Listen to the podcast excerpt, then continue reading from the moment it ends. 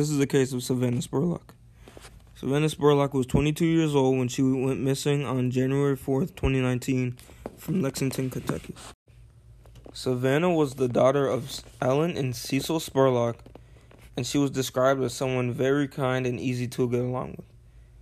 She was loving and outgoing, and she enjoyed family time together.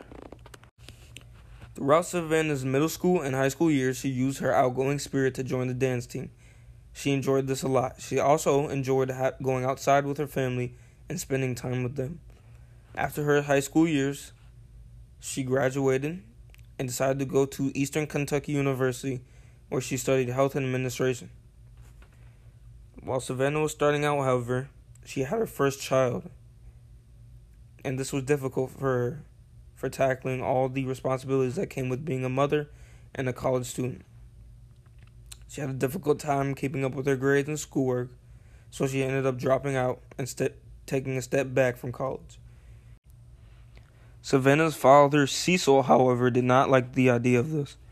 She wanted Savannah to go back and focus on her college career to be able to provide a good, healthy income for her children later along in life.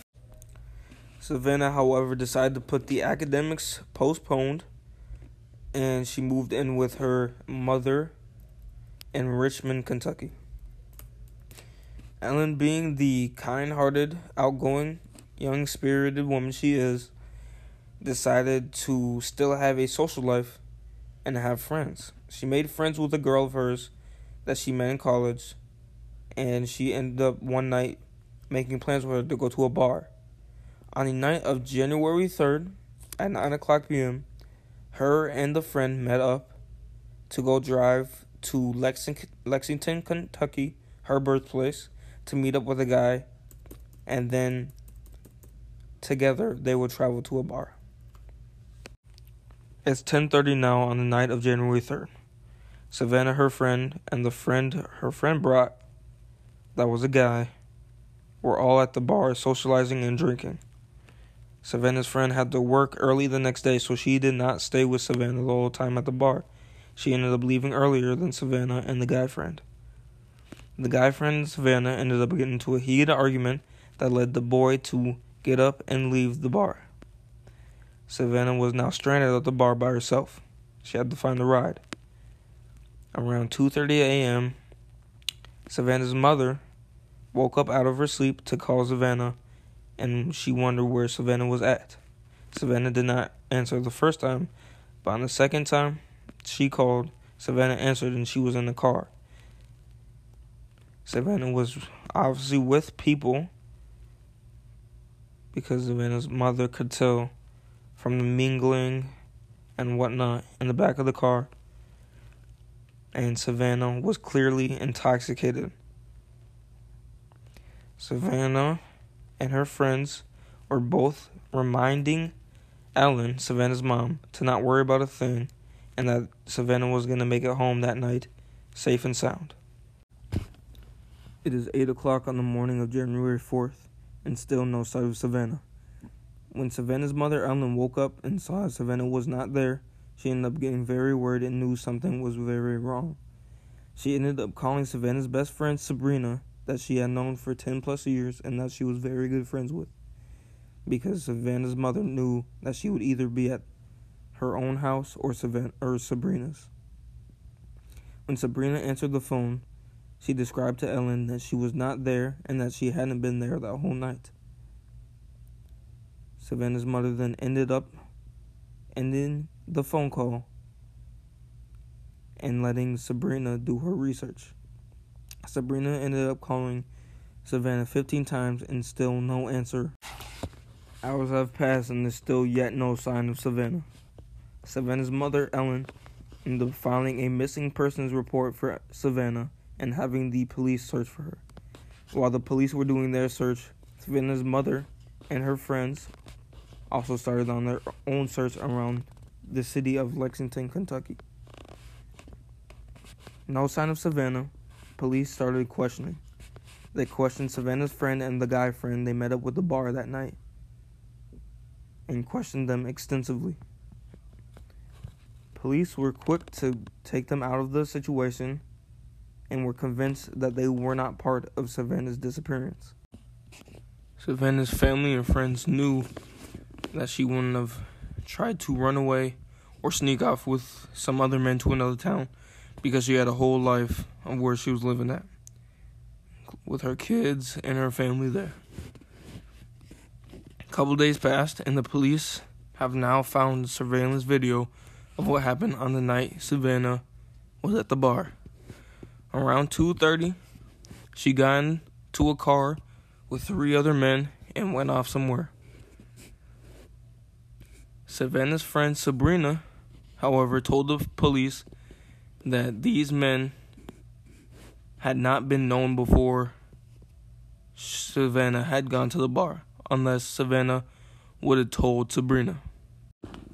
Sabrina knew Savannah very well and told the police that there could have been two scenarios of which that could have happened that night. She said that Savannah could have talked to the guys and the guys could have offered her a ride home. That's why they left. Or Savannah being the young young spirit she is, the guys offered that the night wouldn't have been over and they could have had drinks at their place and Savannah left with them. After the questioning with Sabrina, police came forward and said that they were able to figure out who was leaving the bar with Savannah on the night of January 3rd. They found out who these men were and questioned them and asked what they did with Savannah. They said that Savannah, after partying and drinking the whole night, had spent the night at their place, which was in Garrard County, about 50 minutes away from Lexington, and that in the morning, Savannah had woken up and traveled on foot back to Lexington. But there was a couple things off with these details that these men gave. Sabrina and her mom both knew that Savannah would have not walked from Garrard County, which is a 50 minute drive, but a 13 hour walk back to Lexington. They knew this was especially off also because Savannah had no car, she had no money, she had all she was carrying with her was a little purse or clutch that she took out drinking. Police unfortunately did not reveal the uh, name of these men except one. It was the primary suspect, a 23 year old man named David Sparks. David Sparks was the person renting out the home that Savannah and the guys I'd ended up going to after the bar. David had stayed with Savannah after David's friends left and ended up leaving David and Savannah at David's house. David Sparks had let them know his address, and with all the information the police have gathered, they had a break in between the case, about a six month break. After January, it continued into July. Around July 11th, there had been a call received from a man in Garrard County reporting that there was a foul odor outside of his house. The police ended up coming to this man's house. This man's house ended up being David Sparks' dad. And they ended up digging and finding the remains of Savannah.